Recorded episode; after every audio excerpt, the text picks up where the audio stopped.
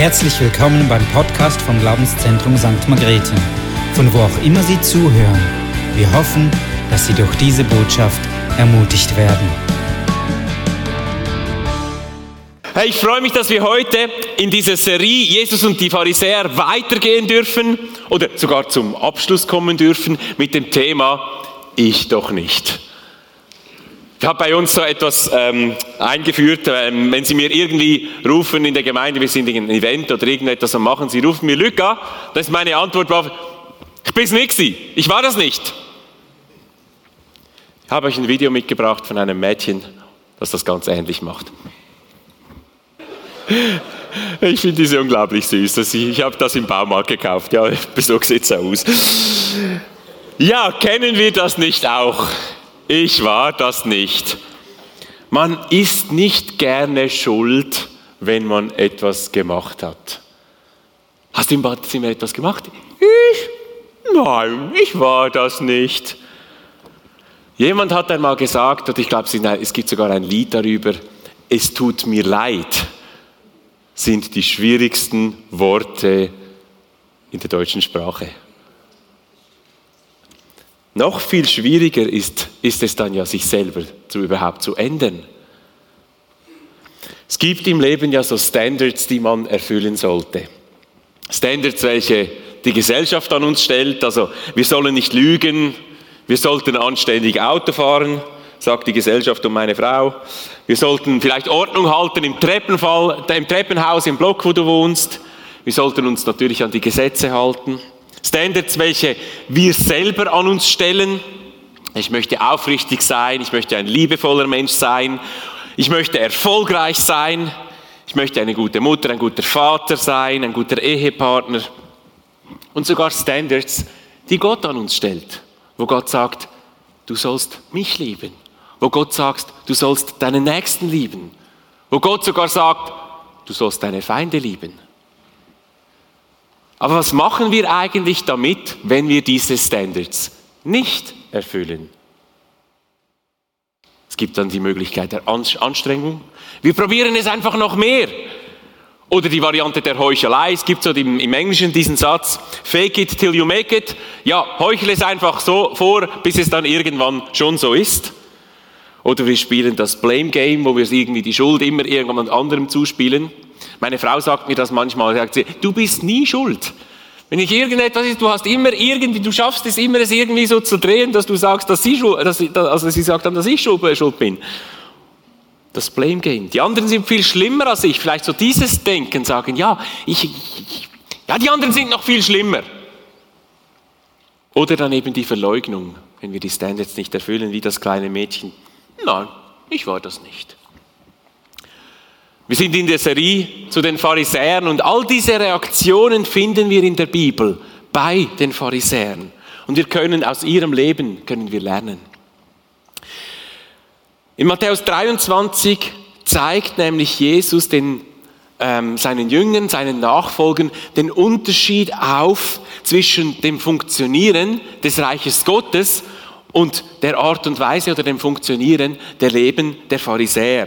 Ich möchte heute euch einen längeren Text vorlesen, wo, wo Jesus ein bisschen austeilt, nämlich Matthäus 23 ab Vers 29 bis Vers 37.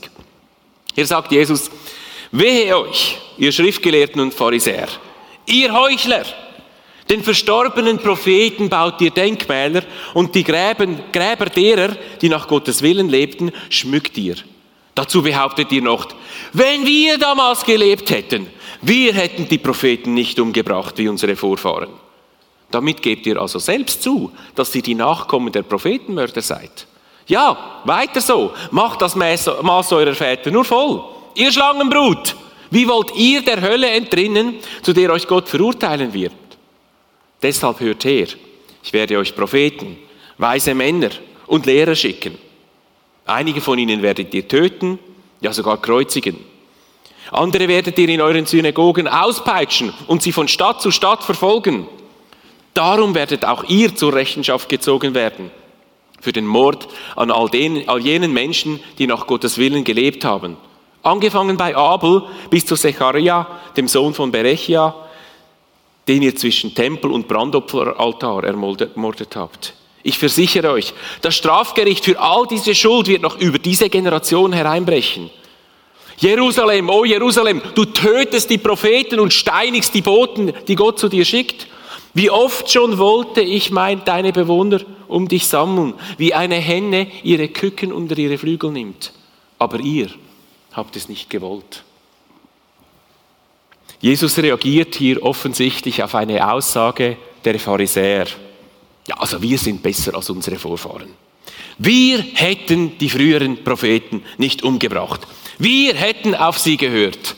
Wir wären das nicht. Wir doch nicht. Ich doch nicht. Aber Jesus, Jesus glaube ich, sah die Ironie in dieser Aussage. Jesus sah das Problem in der ganzen Geschichte. Er stand vor ihnen nicht nur als Prophet, sondern sogar als Messias. Und Jesus wusste, was kommen würde. Ihn würden sie umbringen. Er, Jesus sieht das Ganze vor sich, wenn er sagt, ich werde euch Propheten schicken, ich werde euch Leiter schicken, ich werde euch äh, Botschafter von Gott schicken, aber ihr werdet sie auspeitschen, ihr werdet sie sogar teilweise kreuzigen, ihr werdet sie verfolgen. Und Jesus sah, dass er mittendrin stand, dass genau das geschah. Und die, die Pharisäer wussten nichts Besseres, als zu sagen, wir würden so etwas niemals machen. Ich doch nicht. Was war das Problem, der Pharisäer? Ihnen war so die ganz genaue Auslegung der Tora war ihnen unglaublich wichtig. Und zwar nicht nur einfach ähm, das Auslegen, das Verstehen der Buchstaben, sondern das Übertragen in die, in, in, in die aktuelle Zeit. Es anwendbar machen für die Menschen und das, was Gott sagt, wirklich auch leben. Sich genau an Gottes Regeln halten. Das war ihnen unglaublich wichtig. Sie waren so die frommen Vorreiter der damaligen Zeit. Sie waren die Frommen. Sie waren die Gläubigen. Sie waren diejenigen, die es wirklich ernst meinten mit Gott. Und das war auch tatsächlich so. Sie waren Menschen, die das, was Gott sagt, machen wollten. Und eigentlich waren sie, mit dem waren sie uns ja recht ähnlich. Und die Pharisäer werden oft als sehr, sehr gottlos dargestellt. Das stimmt gar nicht. Sie haben Gott genau gesucht. Sie hatten einen riesen Eifer für Gottes Wort. Sie hatten einen riesen Eifer für die Tora. Aber etwas ist geschehen. Das Problem war, dass sie vor lauter Eifer für Gott blind geworden sind. Für Gott und seine Gnade. Vor lauter Eifer für Gott sind sie für Gott selber blind geworden und für Gottes Gnade. Und weißt du was? Genau das Gleiche kann uns hier in St. Margrethen oder bei uns in Dietikon, in unserem Alltag im Jahr 2023, in der Weihnachtszeit, kann genau dir und mir das passieren. Dass wir vor lauter Eifer für, für Gott, für sein Gesetz, für sein Gebot, für sogar für die Bibel, für seine Botschaft, sogar für das Evangelium, wenn wir es falsch auslegen, blind werden für Gott selber und für Gottes Gnade. Im Vers 37 lesen wir dann nämlich davon, beschreibt dann Jesus, was eigentlich das Anlegen Gottes wäre. Wo er sagt, ich sende die Propheten und Boten, um das Volk zurückzurufen zu mir. Ich wäre gerne wie so eine, wir haben Hühner, wie so eine Henne, die, die, die guckt für ihre kleinen Bibeli.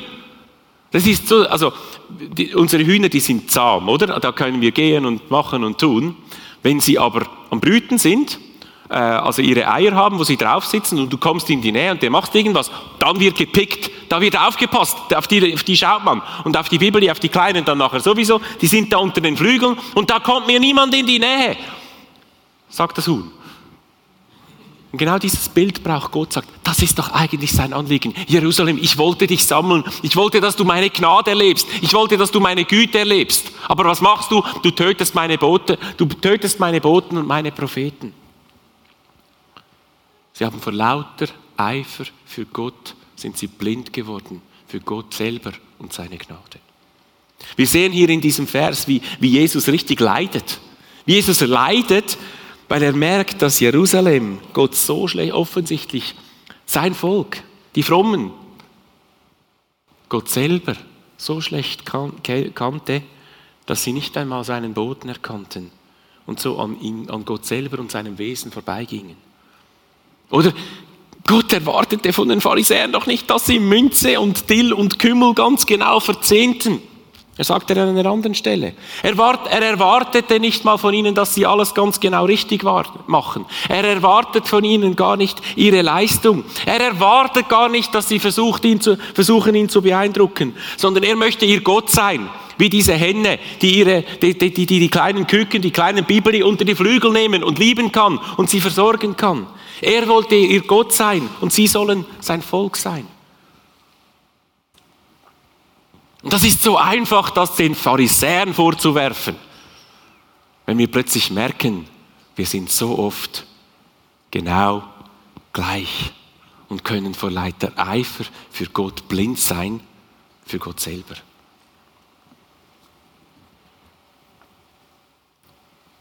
Die Pharisäer kannten die Tora, die damalige Bibel, in- und auswendig, aber sie haben es verpasst, Gott selber zu kennen und zu erkennen. Und weil dies so war, erschlugen sie das Volk und auch sich selber mit dem Gesetz. Aber Gott hat sich schon im Alten Testament, was sie erkannten, hat sich anders vorgestellt, nämlich als ein Gott der Gnade. Psalm 86, 15 ähm, lesen wir, doch du, Herr, bist ein gnädiger und barmherziger Gott mit viel Geduld und voll Gnade und Wahrheit. Und nun kommt Jesus, der das Gesetz erfüllt und darum diese Botschaft der Gnade bringt. Aber die Pharisäer erkannten ihn nicht, lehnten ihn ab. Wenn wir Gott mit einem einzigen Wort beschreiben wollten, wenn wir mit einem einzigen Wort beschreiben wollten, wie Gott ist, wäre das das Wort Gnade. Was ist Gnade? Gnade ist Gottes Liebe in Aktion. Weißt du, dass Gott nicht fair ist? Gott ist nicht fair. Gott ist gnädig. Weil fair würde bedeuten, dass er uns gibt, was wir verdienen. Und ich bin so dankbar, dass mir Gott nicht gibt, was ich verdiene, sondern dass Gott mich beschenkt. Und dass er mir nicht gibt, was ich verdiene.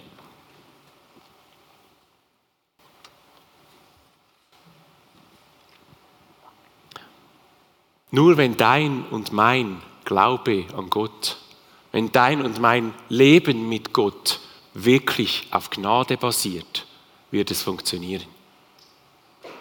Und ich glaube, warum das Leben von so vielen Menschen oder so vielen Christen nicht funktioniert mit Gott und nicht anziehend ist, ist, weil es nicht auf Gnade basiert, sondern auf dem Gesetz. Weil es funktioniert, weil sie einen Deal machen mit Gott. Ich streng mich an für dich und du segnest mich gefälligst. Aber Gott funktioniert nicht so. Gott gibt nicht, was wir verdienen, sondern Gott gibt uns Gnade. Paulus hat das ganz zentral in seinen Dienst hineingebaut. Das war die Kernbotschaft von Paulus. Wir lesen das in Apostelgeschichte 20, 24, wo Paulus sagt, wichtig ist nur, dass ich das Ziel meines Laufes erreiche und den Auftrag voll und ganz erfülle, den ich von Jesus, unserem Herrn, erhalten habe. Den Auftrag, allen Menschen die gute Nachricht von Gottes Gnade zu bringen. Das Evangelium ist nicht eine Botschaft davon, was wir tun sollen für Gott, es ist eine Botschaft der Gnade. Und das ist, daran sind die Pharisäer komplett vorbeigegangen. Gnade ist das, was Jesus von Religion unterscheidet. Manchmal, wenn ich den Leuten sage, ich bin Pastor oder ich nenne es manchmal, ich bin Pfarrer, sagen sie, ah, ja, weißt du, ich bin eben nicht religiös. Dann sage ich ihnen, ja, oh, du, religiös bin ich auch nicht. Dann schauen sie mich manchmal dann ziemlich gehäuselt an. Aber Religion ist die Botschaft davon, wie wir als Menschen irgendwie klarkommen mit Gott. Was wir als Menschen tun müssen, sollen, dürfen. Das Evangelium ist die Botschaft davon, was Gott getan hat, damit er mit uns klarkommt. Was wir nicht mehr tun müssen, weil Gott es getan hat. Gnade bedeutet, wenn man das Wort ein bisschen genauer analysiert, Gnade bedeutet, eine Strafe nicht zu bekommen, obwohl man sie verdient hätte. Oder eine Segnung zu bekommen, obwohl man sie nicht verdient hat. Das ist schlussendlich Gnade, Gnade zusammengefasst. Vor kurzem war ich mit dem Auto unterwegs und äh, musste noch ganz dringend etwas im Computer schauen. Und das ist ja ein bisschen gefährlich während dem Fahren. Und ich bin gerade so abgebogen auf die Autobahn, auf der, so auf der Autobahneinfahrt und mir kam in den Sinn, ich muss das unbedingt anschauen. Was habe ich gemacht? Ich bin also auf den Pannenstreifen gefahren, habe da angehalten und habe den Computer hervorgeholt und nur noch ganz kurz etwas geschaut. Und in dem Moment kommt von hinten so ein BMW zu fahren. Das war so ein BMW mit zwei Antennen auf dem Dach. Das ist, ich habe das schon gesehen und gedacht, das ist kein gutes Zeichen. Fährt vor mir auf dem Pannenstreifen und schaltet so ein Licht ein, Polizei. Und ich dachte, ja, danke schön, jetzt bin ich zwei Minuten da. Aber ist ja logisch, ist gefährlich, ist falsch, darf man nicht. Der Polizist kam zu mir ins Fenster, guten Tag, Kantonspolizei, bla bla bla. Was machen Sie hier? Ja, ich war ich ehrlich, musste schnell am Computer etwas schauen. Der gesagt, Sie, das ist nicht so ein guter Ort dafür. Dann habe ich gedacht, ja, okay, was kostet jetzt das wieder? Er gesagt, also, fahren Sie bitte weiter. Hä? Schönen Tag. Eine Strafe hätte ich verdient. Ein Polizist war aber gnädig. Also eine Strafe, die ich verdient hätte, die ich nicht bekomme, das ist Gnade. Und ein Geschenk, das ich nicht verdient habe, das ich dann bekomme, das ist auch Gnade. Und so funktioniert Gott. Das ist der Kern vom Evangelium. Paulus hat es hier gesagt. Das ist der Kern der Botschaft von dem, was wir leben mit Gott. Und weißt du, warum ich da, da, da, da so dran, ihr merkt, ich bin begeistert darüber. Weil ich merke, so viele Menschen sind zwar mit Gott unterwegs, aber die haben das nicht verstanden. Die kennen Gott ganz anders. Und dann kann ich eines sagen, dein Leben mit Gott wird unglaublich anstrengend. Und das war genau das Problem der Pharisäer. Ich glaube, manchmal hat sich Gott wahrscheinlich im Himmel zugeschaut und irgendwie den Jetzt verzehnten die den Dill und den Kümmel. Erschlagen aber das Volk mit irgendwelchen Regeln. Gott ruft uns auf, Gnadenmenschen zu sein. Die meisten Christen kennen den Begriff Gnade und wissen, sie wissen zwar in ihrem Kopf, dass sie von Gott nichts verdient hätten, aber ihr Leben ist nicht von Gnade geprägt. Und sie werden ihre Schuld nie wirklich los. Sie fühlen sich immer noch ein bisschen so, ich genüge vor Gott nicht. Wenn Gott sagt, ja, das stimmt, du genügst, du genügst nicht, darum gibt es ja Gnade.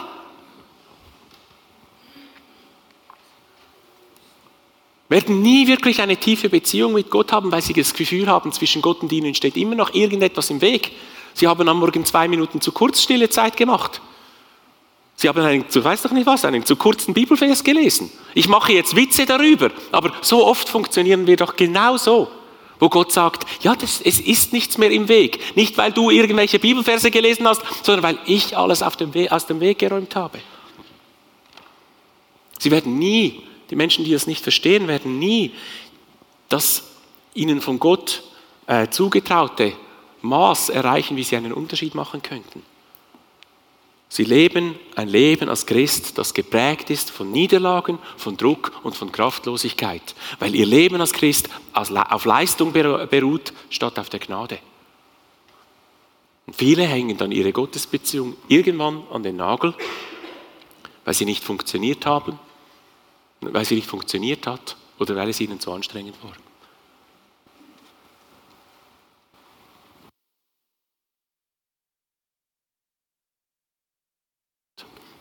Gott ruft uns auf, Gnadenmenschen zu sein. Menschen, die seine Gnade erlebt haben und in dieser Gnade leben. Und darum war die Botschaft von Jesus so radikal anders als die Botschaft der Pharisäer. Darum hat Jesus den Pharisäern so aufs Dach gegeben und hat gesagt, ihr Schlangenbrut, ihr verkörpert einen falschen Gott. Die Pharisäer kamen ja da zur Schlussfolgerung, dass sie sagen müssen, nein, nein, nein, ich nicht, wir, wir nicht. Ich wünsche mir heute Morgen, dass du und ich neu eintauchen dürfen in Gottes Gnade. Dass wir Gottes Gnade heute Morgen neu entdecken dürfen. Und ich bitte dich, ich weiß, vielleicht bist du schon viele Jahre mit Jesus unterwegs und dann kommt so bei einigen Predigen das Denken, ja, das weiß ich, das weiß ich schon, check. Aber ich habe in meinem Leben in den letzten Jahren etwas entdeckt, die Gnade habe ich noch nicht ganz verstanden. Die Gnade Gottes ist ein Maß von Gnade, das wir als Menschen gar nie ganz einordnen können. Da gibt es immer noch mehr zu entdecken. Wir sind, sei ein Gnadenmensch und nicht ein Pharisäer. Ich bin ein Gnadenmensch, denn ich bin geschaffen durch Gnade. Dass es dich und mich gibt, weißt du, ist das, ein, das ist ein Akt der Gnade. Wir lesen am Anfang der Bibel davon, wie Gott die Erde und die Menschen geschaffen hat. Er schuf das Licht, die Kontinente, die Pflanzen und die Tiere und dann schuf er, schuf er den Menschen. Ich möchte euch das kurz vorlesen. 1. Mose 1, 26 bis 28. Da heißt es, da sprach Gott, wir wollen den Menschen schaffen nach unserem Bild, die uns ähnlich sind. Sie sollen über die Fische im Meer, die Vögel am Himmel und alles Vieh und die wilden Tiere und über alle Kriechtiere herrschen. So schuf Gott den Menschen nach seinem Bild, nach dem Bild Gottes schuf er sie, als Mann und Frau schuf er sie. Und Gott segnete sie und gab ihnen den Auftrag, seid fruchtbar, vermehrt euch, bevölkert die Erde, nehmt sie in Besitz, herrscht über die Fische Meer, die Vögel in der Luft und auch die, über alle Tiere auf der Erde. Dreimal schreibt er darin, lesen wir darin, nach dem Bild Gottes geschaffen, mit dem Ziel, sie zu segnen. Es gibt ja die verschiedensten Theorien, Theologen haben ja komische, komische Fragen überhaupt, die verschiedensten Theorien, warum hat Gott überhaupt den Menschen geschaffen? Und manchmal wird ja so ein bisschen das Bild gezeichnet, ja, Gott war einfach langweilig, darum musste er irgendwie den Menschen machen. Das ist ja eigentlich gar nicht so eine dumme Frage, warum hat Gott überhaupt den Menschen geschaffen? Ich glaube, es gibt nur eine Antwort. Gott schuf den Menschen, um ihn zu lieben, weil das dem Wesen Gottes entspricht. Gott schuf den Menschen, um ihn zu segnen, weil Gott so ist. Gott wollte dich und mich, um uns unverdient zu beschenken. Das war seine Idee. Weißt du das? Bist du dir dessen bewusst? Und dann schuf er die, ganze Schöpfung und das ganze Päckchen er nachher und sagte, okay, und jetzt nehmt sie in Besitz. Ist für euch. Großartig. Du und ich, wir waren Gnadenmenschen schon bevor es uns gab. Schon vor der Schöpfung dachte Gott an dich und sagte, Epheser 1,4 lesen wir davon, Christus hat uns schon vor der Erschaffung der Welt er, erwählt, mit dem Ziel, dass wir ein geheiligtes und untadeliges Leben führen. Ein Leben in seiner Gegenwart und erfüllt von seiner Liebe. Gott wollte dich schon beschenken, bevor es dich gab. Haben wir das verdient? Nein. Das ist Gnade. Pure Gnade. Dass es dich gibt, ist kein Zufall oder irgendein biologisches Prinzip. Es ist ein Gnadengeschenk Gottes. Und vielleicht fragst du dich dann, ja, warum ist denn nicht alles perfekt? Ja, vielleicht gibt es sogar Bereiche in deinem Leben, wo du dich alles anders als gnädig behandelt und beschenkt fühlst. Not, Grausamkeit, Katastrophen in deinem Umfeld, in der Welt ziehen vielleicht auch allem anderen aus als nach Gottes wohlwollender Güte und Gnade. Und das Problem, wir kennen das. Wir haben uns als Menschen, äh, beginnen bei Adam und Eva, und für dich und mich ist das, das genau das Gleiche. Wir haben uns abgewendet von Gott. Und wir haben die Dinge selber in die Hand genommen und das hat Konsequenzen. Bildlich besprochen haben wir das Gnadengeschenk Gottes genommen und kaputt gemacht.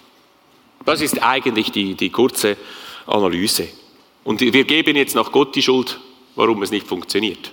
Also so, so tickt der Mensch, oder? Aber was wir hier drin sehen, Gott hat seine Gnade nie aufgegeben. Gott nimmt jetzt nicht einfach die Konsequenzen weg, aber seine Gnade, die hört nicht auf. Beschrieben schon in der Geschichte von Adam und Eva. Nach dem Sündenfall von Adam und Eva wurden, sich diese, also wurden sie sich ja plötzlich ihrer Nacktheit bewusst. Vorher war ja das gar, nicht, äh, gar kein Problem, es gab nichts Unperfektes, keine Scham, alles war perfekt. Und nun war das plötzlich nicht mehr so. Und dann 1. Mose 3, 21 lesen wir, und Gott, der Herr, machte Adam und seine Frau Kleidung aus Tierfellen und zog sie ihnen an. Sein Ganz wichtiger Vers in der Bibel, weil es ist das erste, der erste Ausblick auf das Erlösungswerk von Jesus. Die Menschen, Menschen haben Mist gemacht. Das hat Konsequenzen. Sie waren sich ihrer Nacktheit bewusst. Gott schafft eine Lösung dafür. Das ist Gnade. Gott hat, sein, Gott, Gott hat den Menschen in seiner Gnade nie aufgegeben. Adam und Eva versagten, aber Gott gab eine Lösung. Das ist Gnade. Gott hat dich schon immer geliebt. Weißt du das? Gott hat dich schon immer geliebt. Und es ist mir wichtig, dass du verstehst heute, du hast Gott nicht enttäuscht. Du bist nicht ein Misserfolg Gottes. Du bist nicht einer unter vielen Menschen. Gott hat dich gewollt, immer geliebt und wird es auch immer tun, aus seiner Gnade, nicht wegen deiner Leistung. Und so dürfen wir sagen, hey, wir sind nicht Pharisäer, wir sind Gnadenmenschen, wir sind geschaffen durch Gnade. Wir sind aber nicht nur geschaffen durch Gnade, wir sind auch gerecht durch Gnade. Wir sind Gnadenmenschen, weil wir gerecht sind durch Gnade. Gott hat alles perfekt gemacht, haben wir schon gehört. Und er hat den Menschen so als Gegenüber geschaffen. Als, ja, als, als eine Kreatur, welche zu ihm als Schöpfer, als Gegenüber passt und welche zu ihm als Schöpfer eine Art Liebesbeziehung haben kann. Und Gott hat da etwas eingebaut, weil eine Liebesbeziehung ist nicht möglich ohne Wahl. Wahl, äh, Liebesbeziehung braucht immer eine Wahl, weil wenn ich mich nicht dagegen entscheiden kann, kann ich mich auch nicht dafür entscheiden. Also wenn jetzt Judith die einzige Frau hier auf der Erde wäre und ich würde zu ihr gehen, so wir wären jetzt noch nicht verheiratet, ich würde gehen und sagen, du bist die Frau, die ich ausgewählt habe. Da würde sie sagen, ja, Happy Days. Schön. Mein Vater hat zu meiner Schwester, ich habe nur eine Schwester, jeweils gesagt, du bist meine Lieblingstochter. Ja, Wahnsinnsaussage. Hast ja nur eine. Liebe braucht immer die Wahl. Und das hat Gott gemacht. Gott hat dem Menschen Wahl, Wahlmöglichkeit gegeben. 1. Mose 2, 16 bis 17 lesen wir schon das auch schon in der Schöpfungsgeschichte, wo, Jesus zu, äh, wo, wo, Gott zu Adam und Eva sagt, hey, ihr dürft von allen Bäumen essen, ihr habt die verschiedensten, besten, saftigsten und süßesten Früchte, die man sich vorstellen kann. In meinem Kopf ist das immer so, jeder Apfel hat ge, ge, geschmeckt wie, wie, äh, wie, wie irgend so ein wunderbares Steak oder so. Da gab es keine Not, keine mühsame Arbeit, keine Krankheit, kein Leid. Und dann kommt Gott und sagt, du darfst jede beliebige Frucht im Garten essen, abgesehen von den Früchten vom Baum der Erkenntnis des Guten und Bösen. Wenn du die Früchte von diesem Baum isst, musst du auf jeden Fall sterben. Was ist jetzt hier mit Gott wieder los? Warum macht Gott so etwas? Kannst du nicht einfach diesen Baum umsägen? Wäre das ganze Problem gelöst. Gott hat diesen Baum ganz bewusst in den Garten Eden gestellt, weil er den Menschen die Wahl geben wollte. Willst du? Liebesbeziehung ist nur möglich mit Wahl. Und was hat der Mensch gemacht? In einem Garten voller der besten Früchte und alles und genug. Genau der Baum musste es sein. Genau der Baum musste es sein. Obwohl Gott ja noch gesagt hat, was passiert. Und jetzt kommen wir natürlich, ja, ich doch nicht. Weißt du was, du und ich, wir wären ganz genau gleich. Ganz genau gleich. Wo wir nämlich kommen und sagen, Gott, du bist nicht der Chef. Ich gehe meinen Weg. Du sagst mir eigentlich nicht, was ich tun darf und was nicht, was richtig und was falsch ist. Gott, ich weiß es besser. Wenn wir ganz ehrlich sind, wir sind doch genauso. Und mit dem hat sich der Mensch getrennt von Gott. Der Mensch hat seine Wahl getroffen. Die Konsequenzen sind im Vers beschrieben, wo Gott sagt, hey, getrennt, Tod, und zwar der ewige Tod. Und weißt du was? Der ewige Tod, der wäre für dich und für mich und für jeden Menschen nur fair. Gott wäre zu seinem Wort gestanden. Gott hat gesagt, du kannst dich entscheiden, A und A hat folgende Konsequenz oder B und B hat diese Konsequenz und wenn du A machst, dann ist diese Konsequenz und wir haben A gemacht, dann wäre doch diese Konsequenz genau fair.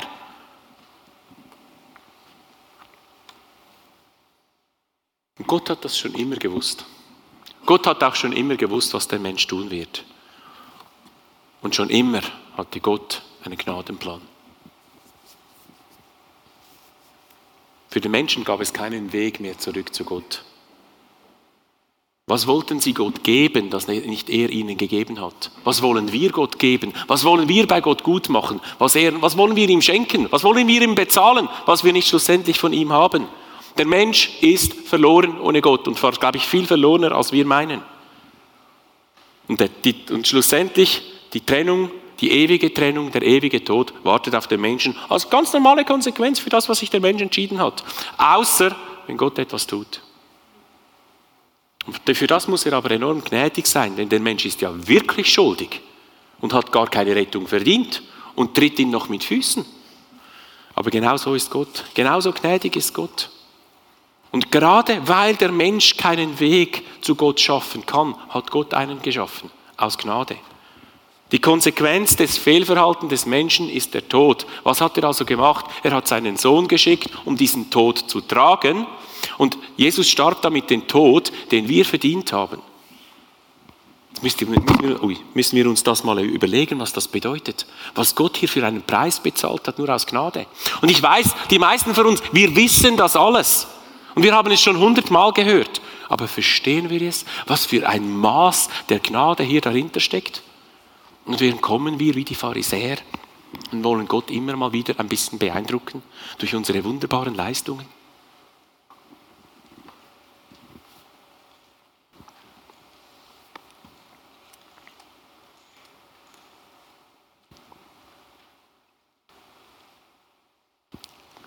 Diese Gnade Gottes ist ein Geschenk an dein und mein Leben.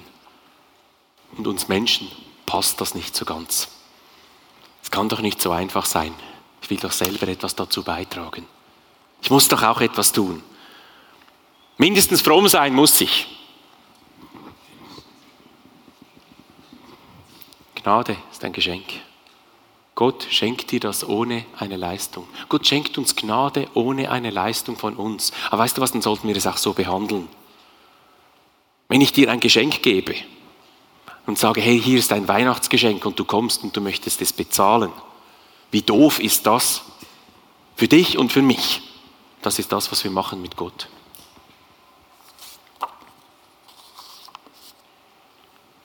Römer 5.1 ist einer meiner liebsten Verse in der Bibel, wo Jesus dann sagt, was Sache ist. Hier lesen wir nämlich, nachdem wir auf das Grund des Glaubens für gerecht erklärt worden sind, haben wir Frieden mit Gott durch Jesus Christus, unseren Herrn. Du und ich, wir haben Frieden mit Gott durch Glauben, durch das Vertrauen in ihn, durch das Vertrauen in seine Gnade. Also hören wir auf, versuchen Gott irgendwie zu beeindrucken und irgendwie versuchen uns etwas zu erarbeiten und kommen wir zu ihm und sagen, Gott, deine Gnade. Ich nehme deine Gnade an. Mein Leben soll geprägt sein von deiner Gnade und deine Gnade soll mein Leben verändern. So großartig, was Gott dann sagt. Er sagt, hey, ich mache dich zu einem meiner Kinder. Du hast Beziehung mit mir. Du musst dich nicht verändern, aber ich werde dich verändern. Weißt du, das der Versuch, Gnade bei Gott zu erarbeiten, steckt so tief im Menschen drin. Das ist eine der Kernbotschaften von Paulus in seinen Briefen. Ich meine, im Galaterbrief schreibt er wieder davon. Die Galater, die haben ja alles dann wieder versucht, selber zu machen. Und er sagt, Galater 1, 6 bis 7, ich wundere mich, wie schnell ihr euch wieder von dem abwendet, der euch zum Glauben gerufen hat. Durch Christus hat er euch seine Gnade erwiesen und ihr kehrt ihm den Rücken und wendet euch einem anderen Evangelium zu. Dabei gibt es überhaupt kein anderes Evangelium. Es ist nur so, dass gewisse Leute euch in Verwirrung stürzen, weil sie versuchen, das Evangelium vom Kopf oder das Evangelium von Christus auf den Kopf zu stellen. Was ist passiert? Es kamen Lehrer zur Gemeinde, welche neben dem Geschenk der Gnade, welches man allein durch Glauben, allein durch Vertrauen auf Jesus hat, ein paar Zusatzanforderungen aufgestellt haben. Ein bisschen erarbeiten muss man es sich schon. Und Paulus sagt hier, ihr habt das Evangelium auf den Kopf gestellt. Es ist nicht, dass du zuerst etwas tust und das hat Auswirkungen, sondern Gott tut etwas und das hat Auswirkungen. Das ist das Evangelium. Weil sonst sind wir wieder mitten bei den Pharisäern. Zum Schluss möchte ich euch noch gerne ein Beispiel aus der Bibel geben, wie Gnade wirklich funktioniert. Jesus hing schon am Kreuz. Und neben ihm wurden zwei Verbrecher gekreuzigt. Wir kennen die Geschichte. Das waren nicht irgendwie zwei kleine Gauner, weil zur damaligen Zeit die Römer, die kleinen Gauner, die haben sie schon auch verurteilt, die haben sie auf ihre Galeeren genommen, um zu rudern. Sie haben nur diejenigen Leute gekreuzigt, wo man gesagt hat, die sind so schlimm, die kann man nicht mehr auf die Gesellschaft loslassen. Es mussten also zwei Menschen sein, gewesen sein, die, die, die, die schlimm waren. Einer von beiden hat in dieser Situation noch Jesus Jesus ausgelacht. Seine ganze, seine ganze verbleibende Energie, seinen Atem hat er darauf ausgerichtet, Jesus auszulachen in dieser Zeit. Und der andere, der hat offensichtlich irgendwo einmal gehört, Jesus ist, von Jesus kommt Gnade. Lukas 23, 42, er sagte zu Jesus, Jesus, denk an mich, wenn du in dein Königreich kommst. Ich glaube, er hat verstanden, wer Jesus ist. Ich glaube, er hat in dem Moment spätestens verstanden, es gibt keinen Weg, mich sich irgendwie selber zu retten. Es gibt, er kann nichts mehr tun, um irgendwie ein bisschen besser vor Gott dazustehen. Es gibt keine Möglichkeit, mir irgendetwas zu machen. Das Einzige, wo er noch darauf bauen kann, ist Gnade.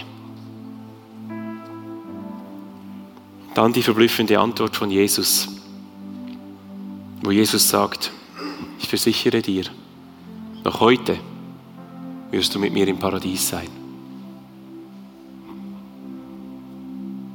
Zählt das, was der Mann gesagt hat, als richtiges Übergabegebet? Da war kein Übergabegebet, da war keine Lebensveränderung, da war keine religiöse Leitung, da ist ein Mensch, der in Vertrauen auf Jesus, sein Vertrauen auf Jesus setzt und das genügt.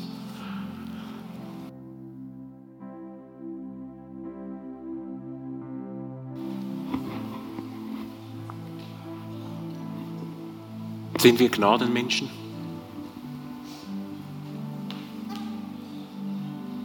Sind wir Gnadenmenschen nicht nur im Kopf, sondern Gnadenmenschen in unserem ganzen Sein? Vielleicht hast du jetzt ein bisschen Angst und sagst, ja, Moment, das tönt nach billiger Gnade. Das tönt nach dem, dass ich ja jetzt machen kann, was ich will. Und Gott ist ja gnädig. Gott gibt ja sowieso. Weißt du was, das stimmt sogar. Aber es ist nur die halbe Wahrheit. Wenn wir Gott nahe kommen, durch Gnade, wird das unser Leben verändern.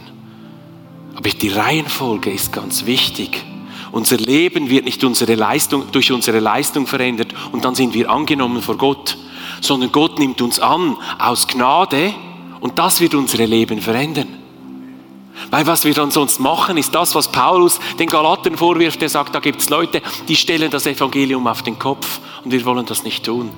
Herr, ich möchte euch heute einladen in eine Zeit, wo wir miteinander beten. Und vielleicht bist du hier und du entdeckst in deinem Leben etwas von diesen Pharisäern, wo du versuchst, Gott zu beeindrucken, dir etwas zu erarbeiten bei Gott, dass Gott Freude hat an dem, was du tust, damit er dich annimmt. Dass du es heute umkehrst und eintauchst in Gottes Gnade. Dass Gott zu dir sagen kann, mein geliebter Sohn, meine geliebte Tochter, es ist so schön, dass du hier bist. Ich bin so gerne bei dir. Zwischen dir und mir steckt nichts mehr. Weil all die Schuld, all die Sünde, all das Versagen, all die Schande, all die Scham, alles, was du falsch gemacht hast oder gedacht hast oder irgendwie, habe ich alles mit ans Kreuz genommen. Und komm, jetzt gehen wir miteinander. Jetzt leben, kannst du mit mir leben. Jetzt kannst du mir nachfolgen. Und ich möchte dich segnen, ich möchte dir beschenken, ich möchte dir helfen, ich möchte mit dir sein, ich möchte dich verändern, ich möchte dir zeigen, wie man ein Leben lebt, in der vollen Qualität, die ich für dich vorgegeben habe. Und dafür nehme ich dir sogar Sachen weg, wo du dich verletzen würdest. Aber bitte hör auf, irgendwie selber zu machen für etwas, das du selber nicht machen kannst, weil es wird nicht funktionieren. Wir finden uns selber so schnell im Denken der Pharisäer und wir möchten eintauchen ins Denken von Jesus, ins Denken der Gnade. Komm, lasst uns, lasst uns doch beten miteinander und ein paar Momente einfach so in der Gegenwart Gottes, Gottes äh, verbringen. Und ich weiß nicht, was für dich ganz genau dran ist. Vielleicht ist es ein Loslassen. Vielleicht ist es ein Umkehren. Vielleicht bist du sogar hier oder hörst am, am, Internet zu und du hast nie diese Entscheidung getroffen, Jesus in dein Leben einzuladen, dein Vertrauen auf Jesus zu setzen. Dann ist jetzt dein Moment. Dann kannst du jetzt zu Jesus kommen und sagen, Jesus, du hast recht, ich schaffe es nicht selber. Ich werde meine Schuld nicht selber los. Ich werde meine Schande nicht selber los. Ich packe es nicht von mir aus, mit Gott ins Reine zu kommen. Aber Jesus, du hast es getan. Triff heute diese Entscheidung. Vielleicht bist du auch einfach hier und sagst, du möchtest eintauchen in Gottes Gnade, dein Gottesbild revidieren. Dass Gott in deinem Denken zu einem Gott der Gnade ist, der dich liebt und dich beschenken will, nicht deine Leistung von dir fordert. Jesus, ich danke dir von ganzem Herzen für all die wunderbaren Menschen hier und vor allem danke ich dir für deine großartige Gnade. Schon vor Beginn der Schöpfung wolltest du, wolltest du uns, wolltest du jeden von uns, wolltest du mich beschenken, wolltest du mich annehmen, weil du ein Gott der Gnade bist, weil es dein Wesen ist. Und das Schöne ist, bei dir ist es nicht ein Widerspruch zu deiner Heiligkeit, sondern ein Ausdruck deiner Heiligkeit. Das ist so großartig. Jesus, ich möchte dich einladen, lass uns Gnade neu entdecken. Lass uns unser frommes Leistungsdenken auf die Seite legen und eintauchen in eine Beziehung zu dir. Im Wissen, im Vertrauen, es wird unsere Leben verändern. Aber es kommt von einer ganz anderen Seite her. Von einer Seite, die kraftvoll ist von einer Seite, die funktioniert. Jesus, ich möchte mehr von deiner Gnade. Ich möchte ein Gnadenmensch sein, kein Pharisäer. Wo ich nicht mehr sagen muss, ich doch nicht, sondern wo ich sagen kann, doch ich, ich bin schuldig. Aber die Gnade Gottes. Aber die Gnade Gottes. Kommt, lasst uns doch miteinander noch einmal aufstehen und einsteigen in ein Lied, wo wir miteinander diese wunderbare Gnade Gottes und ihn, den Gnadengeber, einfach feiern und anbeten.